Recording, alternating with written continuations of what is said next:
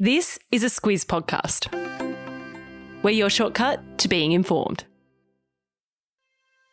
Good morning, I'm Alice Dempster. And I'm Claire Kimball. It's Friday, the 10th of March. In your Squiz today, Defence Down Under, trouble for Fiji's former PM, some better than expected earnings, and the best hot cross buns. This is your Squiz today. Claire, we spoke about the AUKUS security deal earlier this week when it was speculated that PM Anthony Albanese would head to the US to meet with President Joe Biden and UK PM Rishi Sunak. That's tipped to happen on Monday, and it's all firming up now. But ahead of that, there's more speculation about what the three leaders are likely to announce. It's all to do with plans for Australia to have a nuclear powered submarine fleet, with China taking a more aggressive stance in our region. Yeah, and when the AUKUS deal was announced 18 months ago, uh, it was a lot of focus on Australia's ageing submarines and a fleet of these more sophisticated nuclear powered subs taking their part, uh, being a huge part of that deal. Uh, yesterday, reports said that we're set to receive at least four Virginia class submarines. They'll be built in the United States and we're set to receive them in the mid 2030s. Uh, and reports say that those subs will help bridge what they call a capability gap. Uh, and then we're also tipped uh, to sign a deal with the United Kingdom to develop a modified version of their new Astute class submarine. And reports say that those UK ones would be built in Adelaide. And although there's no timeline on them, they'd be part of our longer term defence capability plans. Yeah, that's exactly right. And that goes to the undertone of these developments, if all of that actually is confirmed on Monday. Uh, there's a couple of things at play. The first is the need for Australia to have these assets as soon as possible. Uh, so, getting some of those submarines more quickly uh, than others has been welcomed by some analysts, mm. even if we don't get the benefit of building them here.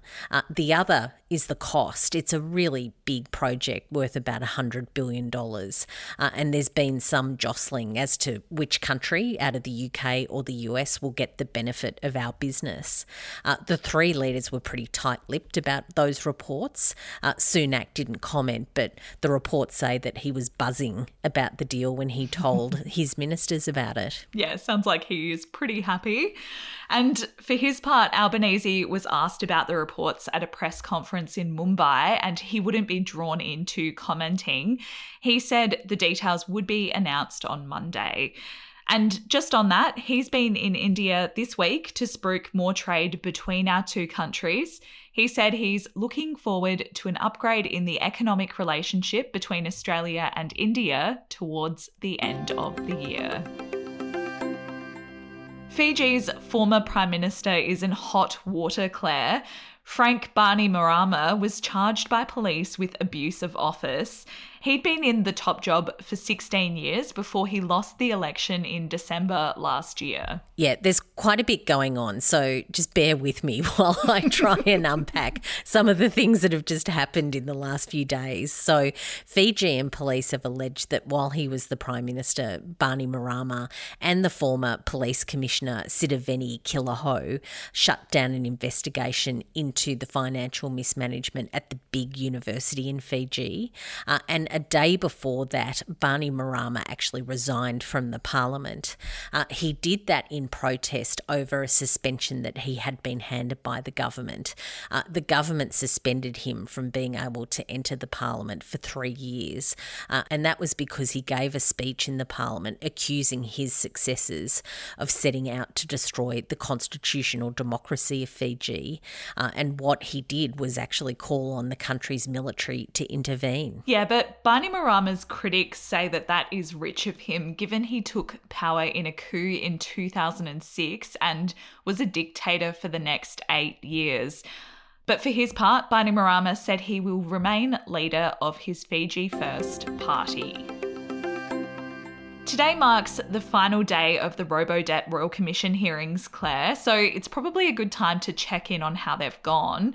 To refresh our memories, Robodebt was the coalition government's automated scheme to recoup overpayments from Centrelink. Yeah, but there was a, a pretty dodgy formula that sat behind it, and it left debt recovery notices being sent to Aussies for debts that were wildly inaccurate or completely false.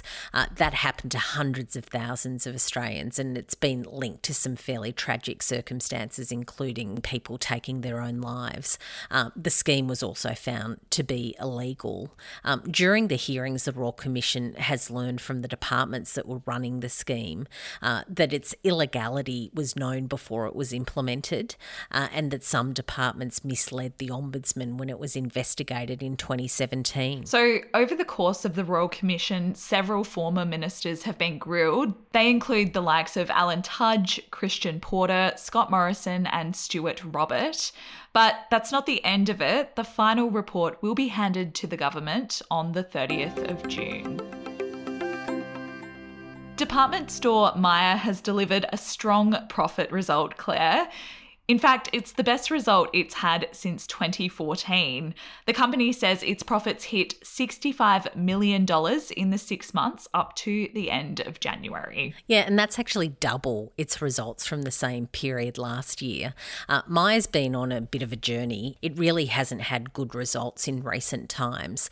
Uh, in fact, in 2018, it made a loss of almost $500 million. Uh, but since then, it's had a management shake-up, there's a new strategy in place place, uh, and also the return of shoppers after COVID lockdowns, which, of course, having shoppers in your stores and buying things online always helps your profit line.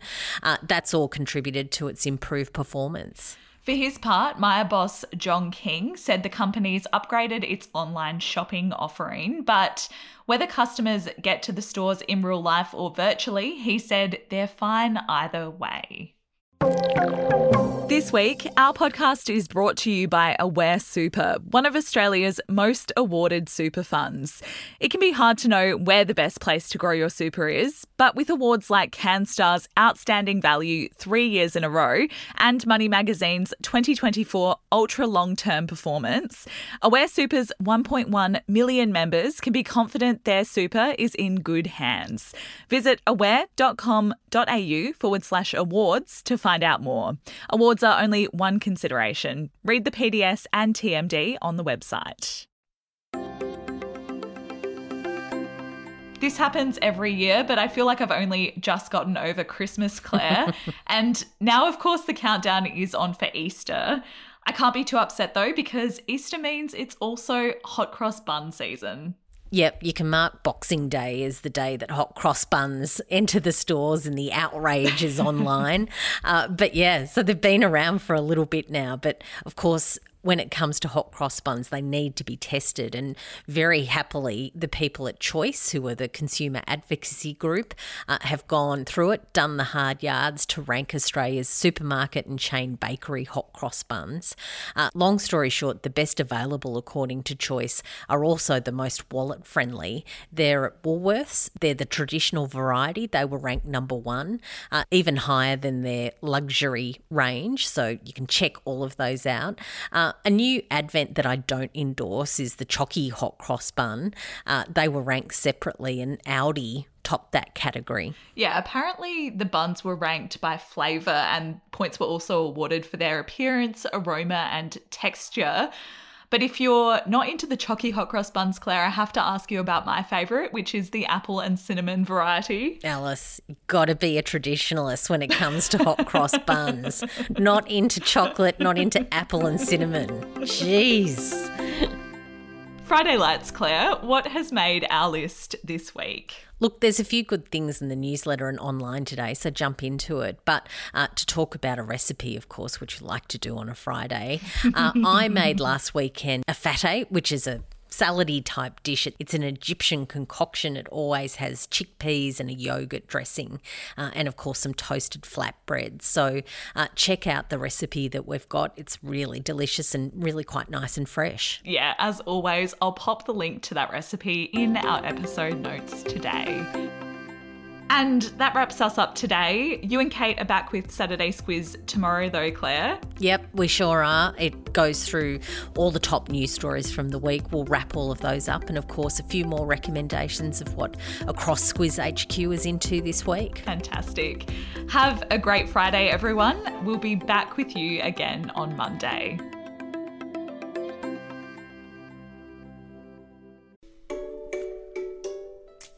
Hello, it's Bryce here from Squiz Kids. Kids and fiscal policy go together like peaches and cream, which is why we're excited to present a special Squiz Kids Q&A this week with Federal Treasurer Jim Chalmers. It's the podcast where the kids of Australia get to ask the questions.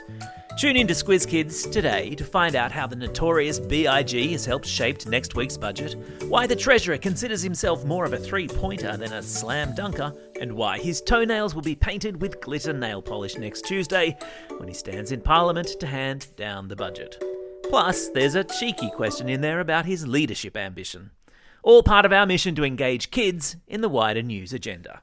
Check it out in the Squiz Kids podcast feed or via squizkids.com.au.